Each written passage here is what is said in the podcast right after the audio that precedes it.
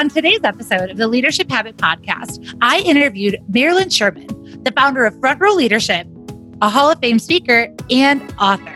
Right now, we are all going through a tremendous amount of change and likely have been for more than 10 or 12 weeks. And Marilyn is going to talk about how we, as leaders, can support our organization through these changes by understanding the 5 stages of grief.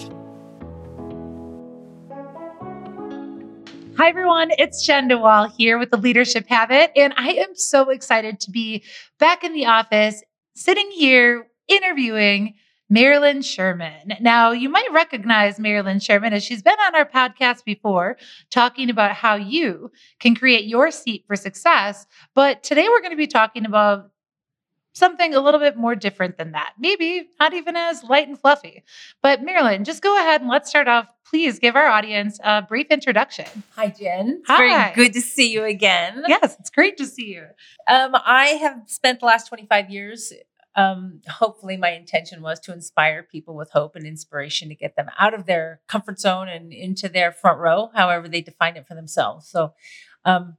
So that's who I am. I live in Las Vegas because when I moved there, it was the convention capital of the world. And I travel so much for my business to speak at conventions up until March 9th of 2020. Yeah. When Vegas shut down soon after. So that's what I do. That's who I am. You know, and for those of you that didn't listen to the Seat for Success, though, I would definitely recommend you downloading it now. You talk about the concept of front row, to be a front row leader. What does that mean? Front row is where you are at the top of your game. You feel great about who you are and what you do. You've created a collaborative environment around you where people love to work with you and support you. And so front row leadership is really people defining what it is to be at the top of their game, because for you, it's different than what it is for me. I like to say that, you know, my front row is being in front of an audience, and there are people that would rather have root canal than get up in front of an audience and speak. So everybody's front row is different. So I help them define what does it mean to live their life where they're happy and they're contributing to society. And there are very common obstacles that prevent people from getting to their front row seat. And I help them overcome those obstacles.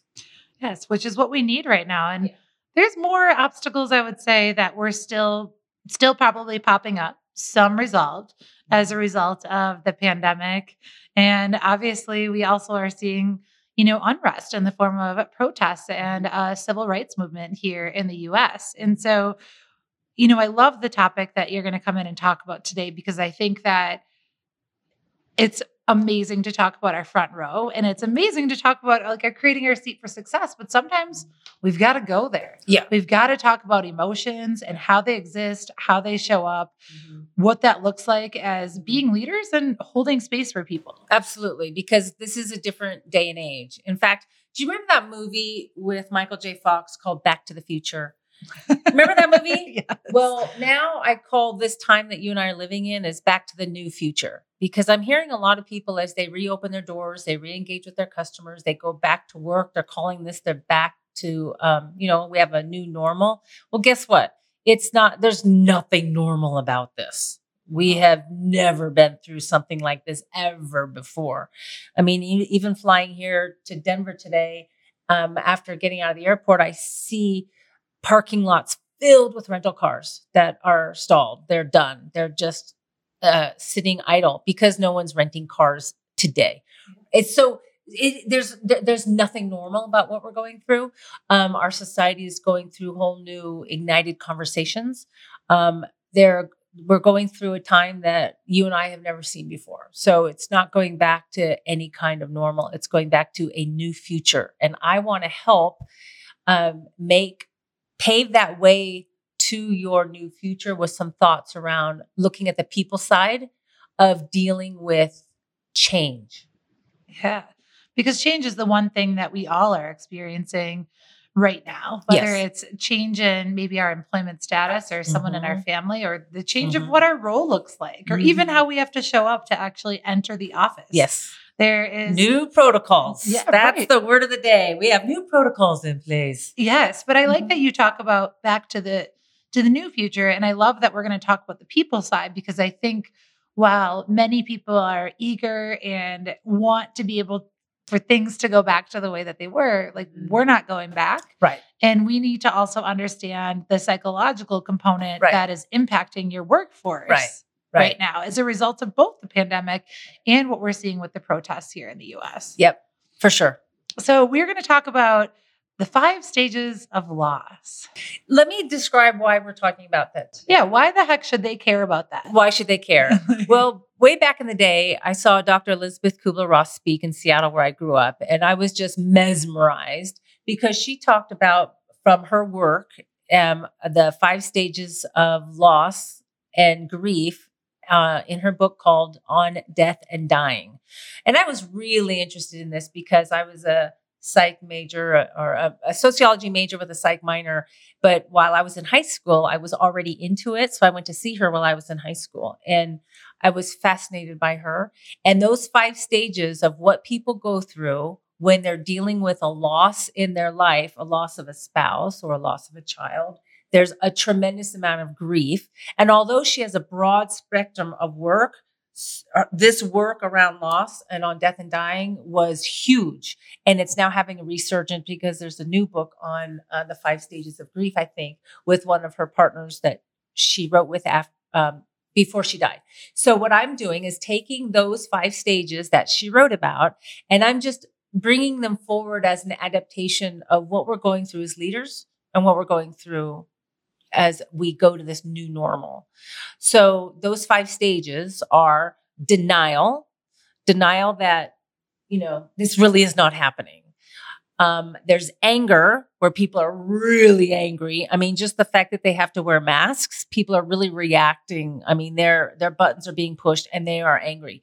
And you look at these protests that we're seeing and people want to have a peaceful protest. And all of a sudden there's a group of angry people infiltrating those protests, and it's turning into something so much worse than what the original intention was of a peaceful protest. There's also bargaining. Bargaining is a stage where you try to figure out the unfigure outable. Well, if only we did this, we would have that. If only we knew about the coronavirus in December, we wouldn't have had a pandemic in the U.S. If only we would have just listened to our leaders, we wouldn't be in the position that we're in. You know, it's like you, when you're in this bargaining stage, you're trying to sort of make sense of it when it doesn't make sense, and you're trying to figure it out. And there's always a if-then kind of a conversation that you're having. Another stage is depression. And that's where it starts to sink in. It's like, okay, we have a loss of routine that we're used to. We're grieving the loss of the way things used to be is not going to be the way that things are going to be moving forward. So there's this depression, like, oh my gosh, really? You mean we can't do that anymore? Oh, and there's like this heaviness, and it's literally like a depression that you go through. And then the final stage is acceptance.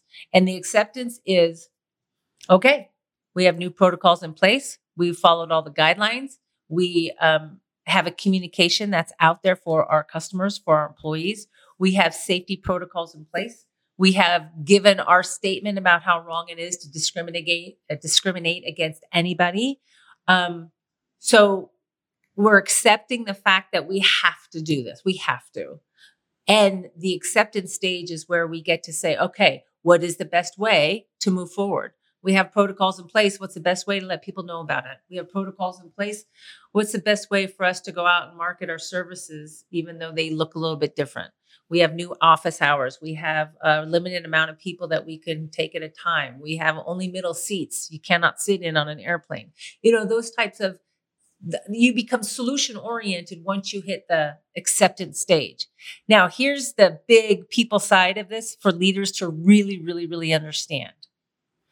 We don't go through these stages in a linear fashion. We don't start in automatically we're in denial, and then we automatically go to anger, and then we automatically go to bargaining, and then we have to go through that in order to get to depression before we hit acceptance.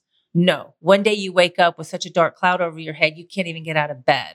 That would be the depression stage. And then one day you're like, nope, I don't want to hear it. I don't want to hear it. I'm done. I don't want to hear it. You know, if you have to have conversations with people who are different than you and you're tired of that conversation, you all of a sudden you find yourself in denial that you may have participated in being part of the problem. And so because you don't go in this linear fashion, when you're talking to someone that you're leading, it's a real good idea to check in to see where they are. Yeah, that's interesting. That's the foundation. Yes. You need to think, especially before you're going to maybe even post something on social media, have a conversation about a sensitive topic. If you want to gauge the way that it's going to go, check where they're at in terms of processing the 5 stages yes. of grief.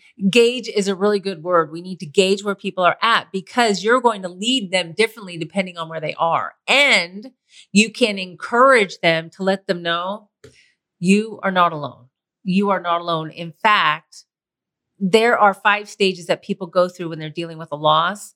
And all of us collectively are dealing with the loss of how things used to be. So it's no surprise that you may be feeling some frustration right now, or you may be feeling like you've got all these questions that can't be answered right now. It's very, very common. And in fact, if more people understood that what these 5 stages are and what they mean and how they look, they can communicate that, even if they just start with that. They can open up a dialogue so that when you check in with someone to gauge how they're doing, you can say, well, so how you feeling today? What's going on? And you can sincerely, talk about, well, if you're aware of the 5 stages, like today, where would you be? I mean, it could be a good conversation to have, as you bring people back, even with bringing people back in a Zoom call or some sort of a video conference call, you can check in with people. How are you doing? And allow them to vent, allow them to get it off their chest, and allow them to do so in a safe environment. Because I think people don't open up and tell someone else where they are. Because let's say they're really, really angry right now. They're so angry. They're snapping at people.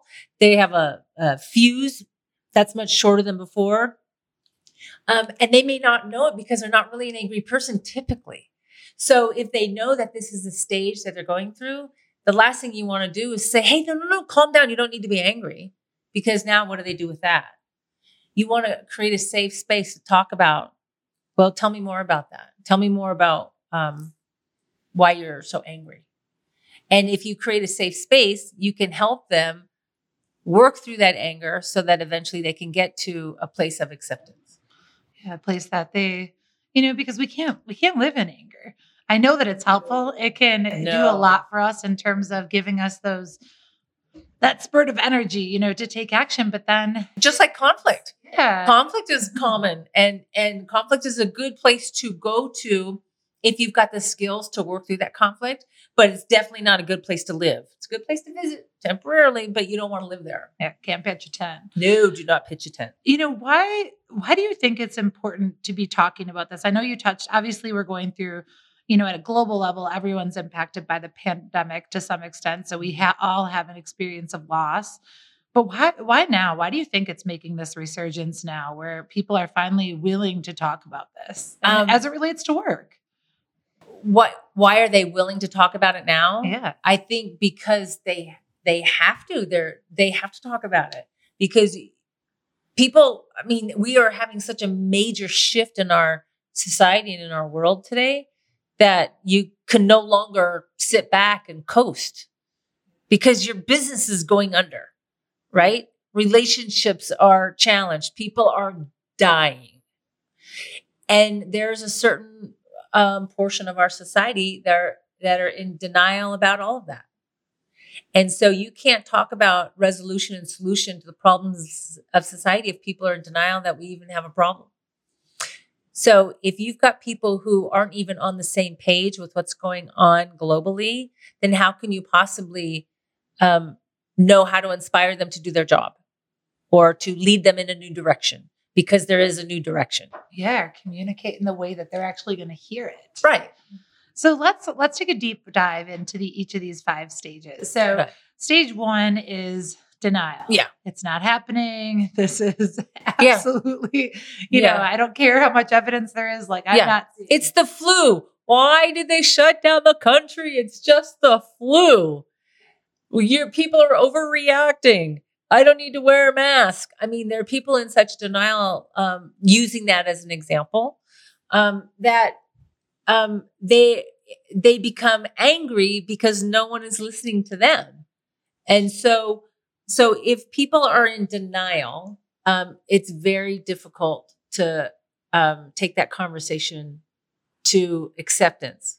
What might that bring about if you have a workforce that's in denial? What does that look like? Well, it looks like the conversation needs to take place around what they can control, what they can't control. So if you've got someone in denial, it's like, really? Do we really have to have this in place? You have to be transparent and say, actually, by law, we cannot have the old ways of doing business. We have to, by law, number one, keep you and I safe. I mean, I care about you as a workforce. I care about you as a team. It's my responsibility to keep you safe. And then very close to that is that I have to keep our customers safe. So we have to have these protocols in place. So that is out of our control. I have absolutely nothing to do with that. My job as a leader is to make sure that you and our customers are aware that these protocols are in place in order to keep us all safe. So we have to have the conversations because you can't go back to work the way you used to go to work. I mean, I live in Las Vegas. They just opened up the casinos and reopened them. And so there's new protocols in place about social distancing, and dealers have to wear masks. It's optional for the customers, but there is a thermal temperature check that when you walk in, your body is checked for temperatures. You know, that's a reality. So you can be in denial that it's just the flu, but whatever you want to call it, people are dying from it. So we have to be safe. Right. We have to look out for each other. We have to look out. And for each other.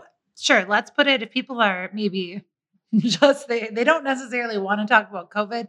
You talked about change. Yes. So maybe if it's just in the sense of, I'm trying to think of what an example would be in denial and change, and maybe resisting a process. Hey, I don't want to change. I don't want to do this process. Oh, yeah. And here's the deal with change. I've been speaking about change for, since I left my corporate job back in the 90s. When you go through a change, and it could be a new product launch, that's new. You have a new program, that's a change. You have a new member of your team, that's a change. You have new leadership, that's a change. You have new working hours, that's a change. I mean, there's so many different things that are happening that have nothing to do with the pandemic or the social unrest that's happening in our world. Just any kind of doing something different. And here's the deal: when you don't tell people why the change is taking place, they either make up stuff because their brain needs to have a reason why we're doing the way we're doing it now. They'll make something up, which is obviously not going to be accurate if they're just basing it on, okay, I have to fill in the blanks. Right. So if you're not transparent, they make stuff up. Or number two, they do what you want them to do temporarily, and then they go back to the old way of doing things. Meaning they'll comply for a short period of time, and then they go back to the way things that used to be. So it's imperative that we help people get through denial by letting them know facts, figures, outcomes. Just be as transparent as possible, and to say, in order for us to keep our doors open, we need to make this much money. In order for make this much money, we have to have this many customers. However, we need to keep you and I safe. So we have to, by law, have these protocols in place. So this is why we have to have patients check in and then go sit in their car, and then we text them and say, okay, your appointment is ready. You can come in. This is why we have to wear masks when we have more than 5 people in a room. And this is why we have to have social distancing of 6 feet apart. I mean, whatever the protocols are, whatever they are, let them know why. This is why we have to do what we do. Starts with the why. Yes. Yes. And that helps to get people on the same page. And it helps people, My thought is good managers talk about the why and then have them collaborate on, okay, what can we do to get there, right? To get the buy-in of people instead of just saying, well, because I worked for a finance company and we were purchased twice during the time that I worked with this organization, and they wouldn't tell us anything. So then the rumor mill was like, oh, we're being bought. Who's going to buy us? And because of the rumor mill, our productivity went down. And management would just say, well, we don't know anything. And then we found out later, okay, we did know, but we couldn't tell you because it was a public offering, right? Well, we, the people that were not in charge of the change, would say, you know what, it would have helped us to know that there was only certain things that you could tell us, but by law, you could not tell us the who, the what, the where, the when. But at least if you're transparent up to the point that you can be transparent, then we would be more on board with it. We would understand. And you just do the best you can. Do the best you can as a leader, right? So what you want to avoid is stopping it at, well, that's just the way we do things around here. Well, if that doesn't really answer, okay, well, why do we have to do that? And especially right now, I think as people are, being a little bit more curious, what is my company going to look like in a year? Yes. Well, I have a job in a year. And knowing that we naturally do have these different thoughts that we may not have had 6 months ago. Right. And if you want them to be productive, it's addressing that they might be wondering, should I start looking for another job? And what if the answer truly is no? And you don't want them to do that, but yet they're left to make their own conclusions and they jump ship because they're just looking at the signs and coming up with their own conclusion. Right. I have a friend of mine who, one of her top producers, she noticed there was a little bit of a shift with him, and she would check in with him and say, are you doing okay? And he's like, yeah, it's all good. And he just was sort of withdrawing. And then the owner of the company was having lunch in his car for some strange reason. I don't know why he was having lunch in his car. But this employee went outside to take a phone call and didn't know the owner was in the car, and he was doing a phone interview for a new job. And so that opened up a whole dialogue of, okay, we know you're looking for another job. He's like, yeah, I'm busted. And he goes, well, this is why I'm looking for another job. And it actually opened up the dialogue because they didn't know, management didn't know, ownership didn't know that their top producer was not happy. So they actually had a conversation about what was going on, and he ended up staying. So I don't know why I went off on that one, but I think it's good. It has to do with transparency, has to do with checking in and gauging people, like how are you doing? What's going on? What can we do to make it better? And conversations that are probably happening around D&I, diversity and inclusion. They're going to be probably a proportion of our society that would say, well, why do we have to have D&I here? Well, guess what? Because we have not been as diverse as we need to be. I mean, if we are blind to our hiring practices and our promotion practices, we are denying our company for the best talent out there because we're making assumptions based on race. Right. We need to start to have the conversation. We need to start to have those conversations. So let's say you're a manager or a leader, and you bring up the topic of D&I, and all of a sudden you're seeing some resistance. Well, guess what? There are going to be those people who don't understand, so they're in denial. Or then they start to push back and they get angry and they say things like, oh, great, we have affirmative action. And they say it with a negative, like, that's not fair. That's reverse discrimination. And it's like, oh my gosh, okay, let's have a conversation about this. So if we only did this, then we wouldn't have that, right? So they're in that bargaining stage. And so conversations need to happen because people are so raw right now. It's triggering people into conversations, into opinions, into being, I don't know if you're seeing this, but I'm seeing just a divisive state out there. And And so some people are jumping in with both feet into the conversation and offering solutions, and other people are just being silent. And now people are getting upset that they remained silent for so long. Now they're having backlash on being silent. So we just collectively need to take a deep breath and open up conversations. We need to start, right. Like the topic this month is all about, you know, what we're covering on our podcast is all about resilience. And like one of the ways that we create a more resilient workforce is by having dialogue. Yeah. You can't pretend that people don't have lives outside of work or feelings outside of work that don't come in with them. And we also need to understand, you know, if some people are listening and maybe perceiving this as more political, it's not, it's about signaling to your team that they have a safe place to work. Right. Like, and that's, right. we all need that. We need to know that when we're walking into the office every single day, that we feel psychologically safe, heard, and that we're free, you know, to not be discriminated against. And being psychologically safe means that I have a right to speak up. I have a right to be heard. I have a right to know that I'm not going to be judged for having a feeling. But it also means you need to contribute as an individual. You need to contribute to that safe environment. Like you need to make it safe for other people psychologically, right? So that doesn't mean you can scream and yell because you're so angry about having to do something new. So, you know, when we talk about resilience and bouncing back, it takes a lot of perseverance. It takes a lot of thinking about, okay, where am I? What do I need to do to move forward? Here's the thing. When I was on a Zoom call not too recently, 2 days ago. Let's be clear. It was very recent with my association, my speaker association, to talk about what's going on with race and what can we do to be more inclusive.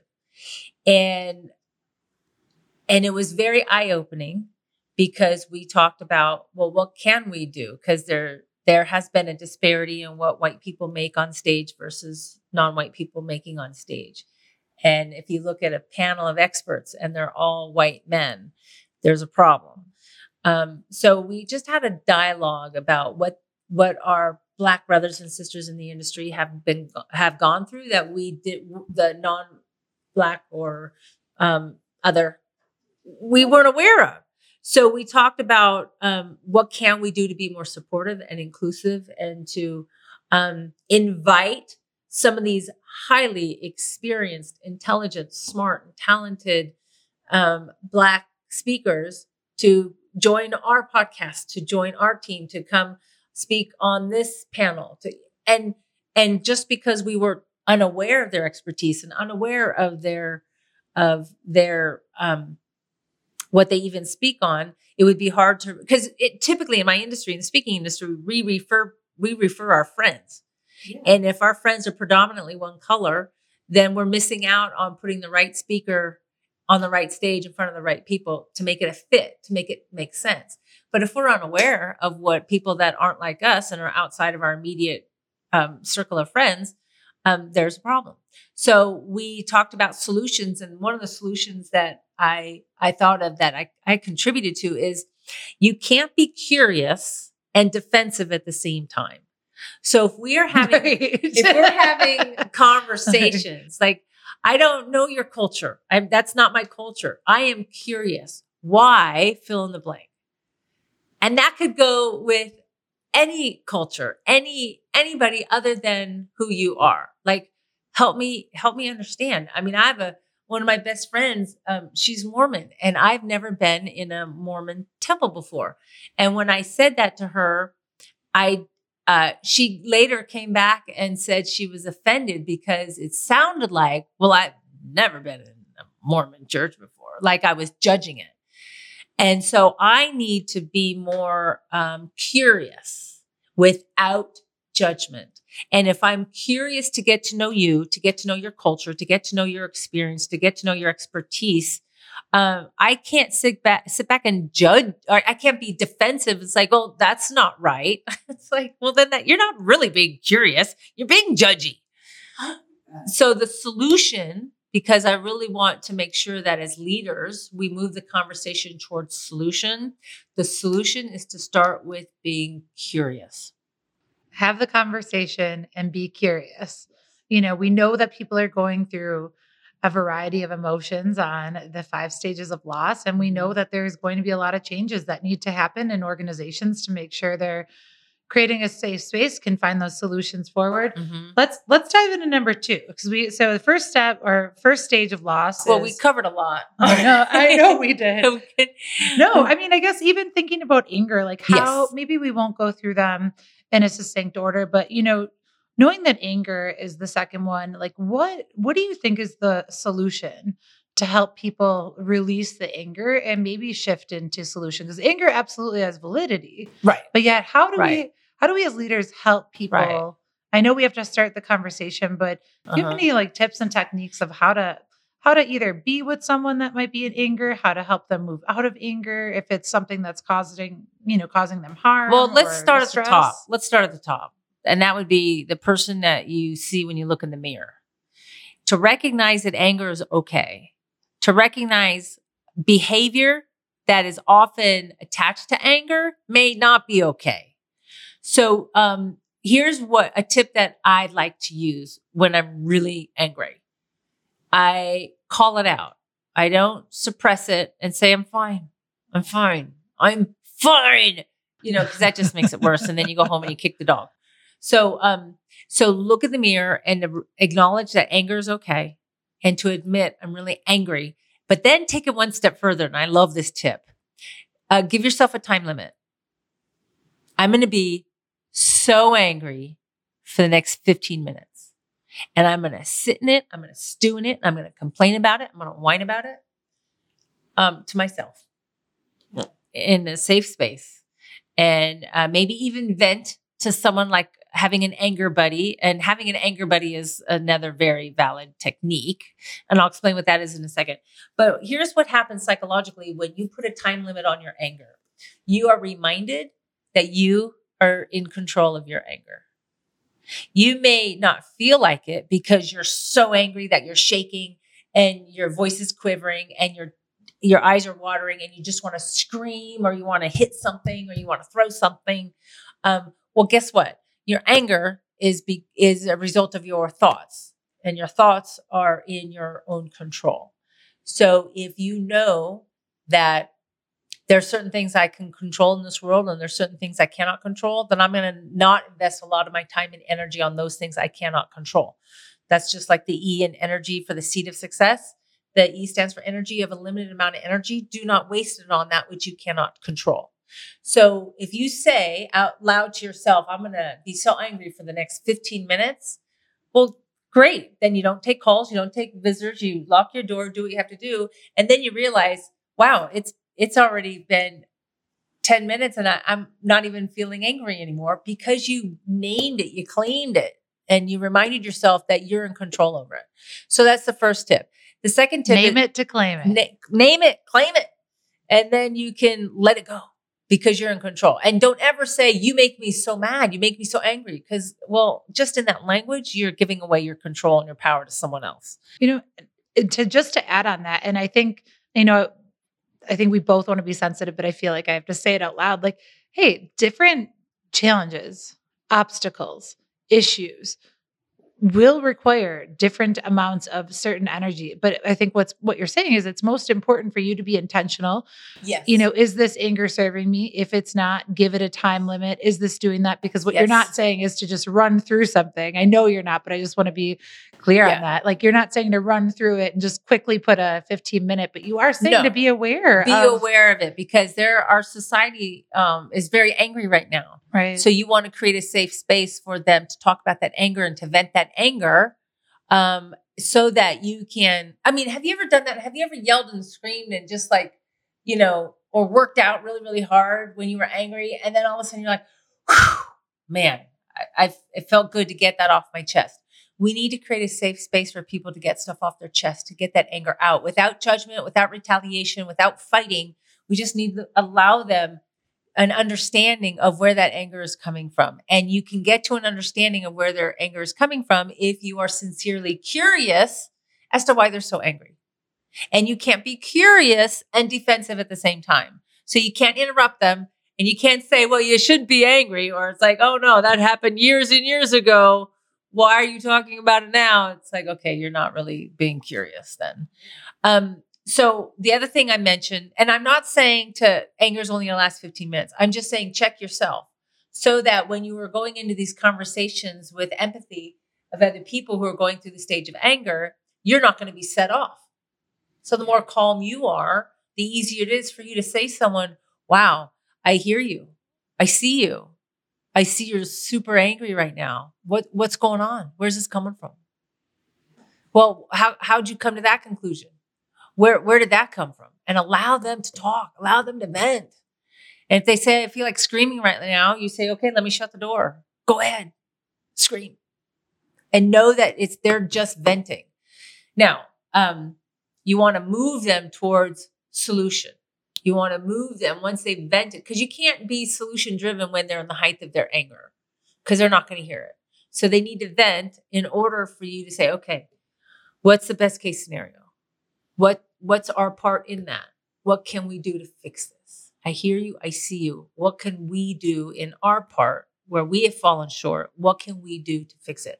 What are your suggestions? What are your thoughts? What do you think about how we would implement that?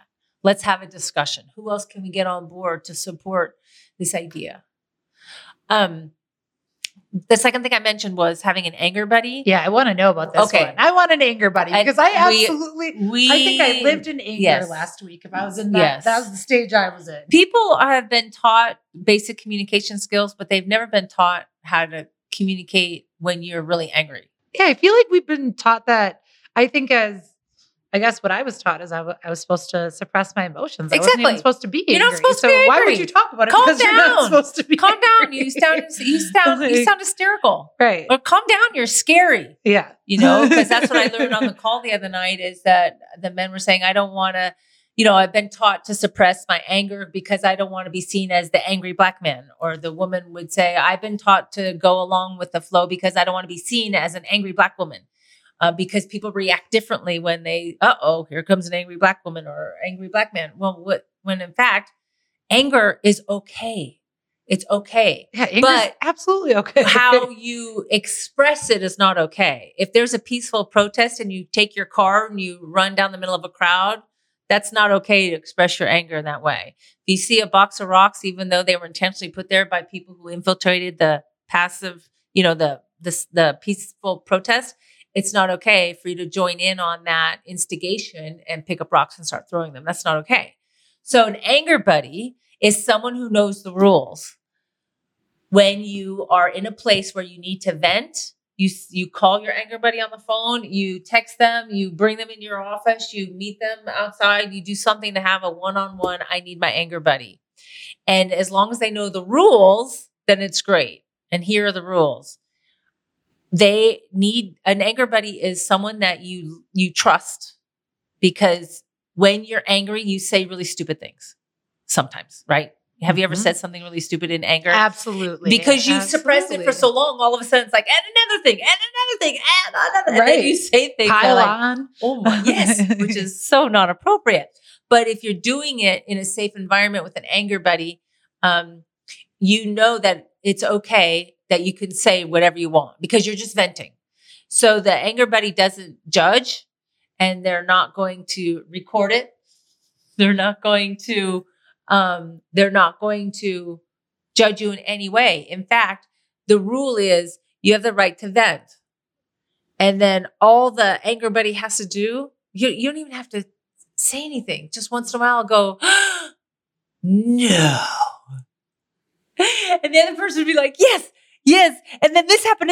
Oh, no. And then I really wanted to, oh, no. See, what you're doing is you're allowing them to just vent. Because if you tell someone, if you cut someone off and say, oh, no, stop. Oh, my gosh, calm down. You're denying that person of having the feeling that's been pent up inside of them. Oh my gosh, I feel like that's also the conversation that I have with my husband. Like when I'm frustrated, he loves to solution because he doesn't want to see me upset, right? Sure. But then I'm like, I don't want the solution right now. Like I'm frustrated. Sure. I want to vent. I want to get it off my chest. I want to feel all the feelings. Yes. Please don't solution this because I'm not ready for that yet. Okay. So picture this. Picture you have a glass that's empty, right? It's completely empty. This is you when you're calm, everything's going great and everything's just fine. Everything's in check. But then something happens in your day. And, let's say you have a bottle of water. This represents the water in this bottle represents all the little things that annoy you that eventually make you really angry. So someone cut you off in traffic, that goes in this glass. This glass is not empty anymore. And then you get to work and then you find out you have to instigate a brand new protocol that you weren't planning on and you have to do it. And you're really angry because no one told you you had to do it. So that goes into this glass of water, which is filling up now. And then, someone got credit for a project that it was 99% of your doing and someone else swooped in at the end and got all the credit for it. And you're so mad, but you have no one to talk to about it because you're afraid you don't want to be the angry person.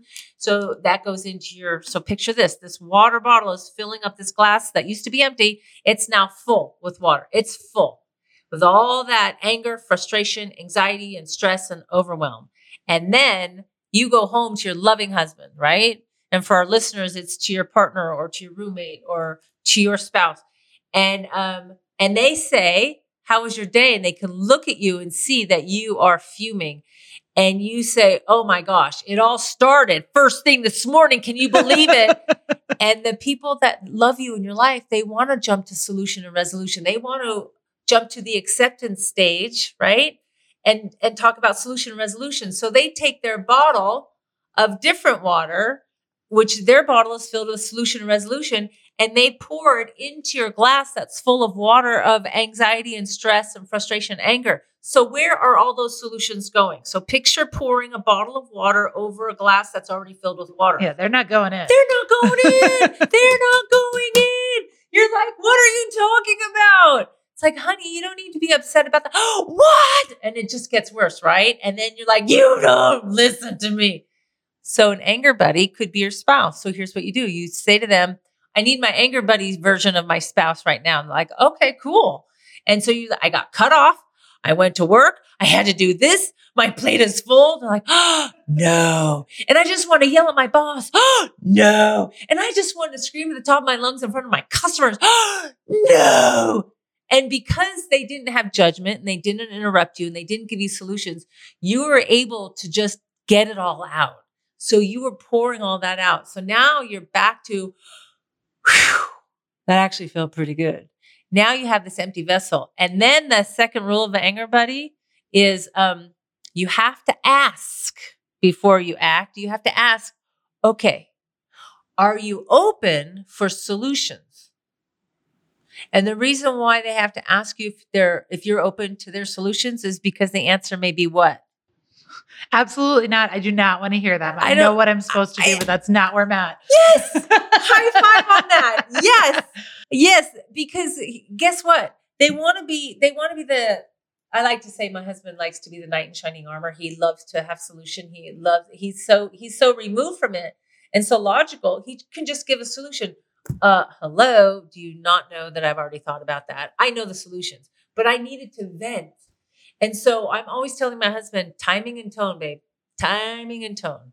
Because if I'm in the middle of being really angry and you interrupt that and just give me a solution, your timing is way off. And your tone is not one of being a listener and an empathic person listening to me and understanding that I've had a day, then your tone is off. So get an anger buddy. Could be your spouse, could be your best friend, could be a coworker, doesn't matter. Just tell them what the rules are. There's no judgment. This is safe. No recording, no interrupting, and no offering me solutions. I just need someone to sit there and just every once in a while, just look at me and say, oh, no. Yeah, I love that. I love having an anger buddy.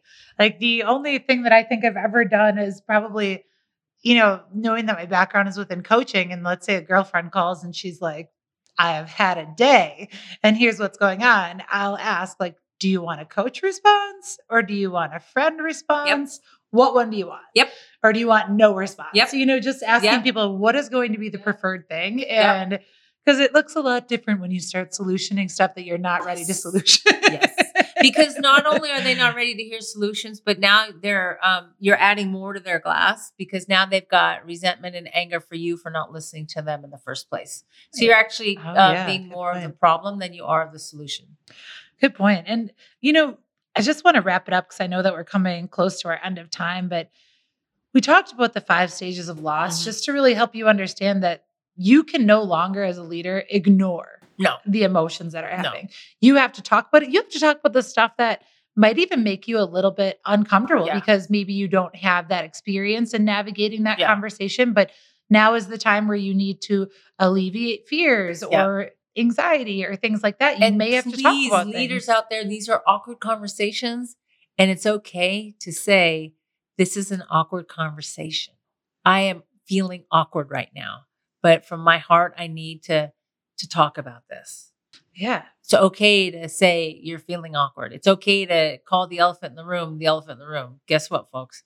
We got an issue. We got a problem. We're all thinking about it anyways. Yes. It's just that, you know, I think we're so reluctant, and whether this is, you know, cultural, organizational specific, I think it is interesting how and I would say for myself, like you develop kind of a knack for not wanting to feel like you're ruffling feathers or making waves, but there are some points where we really got to do that. We've got to reframe what that even is. It's not necessarily making waves so much as it's making it safe or making someone heard. Yeah.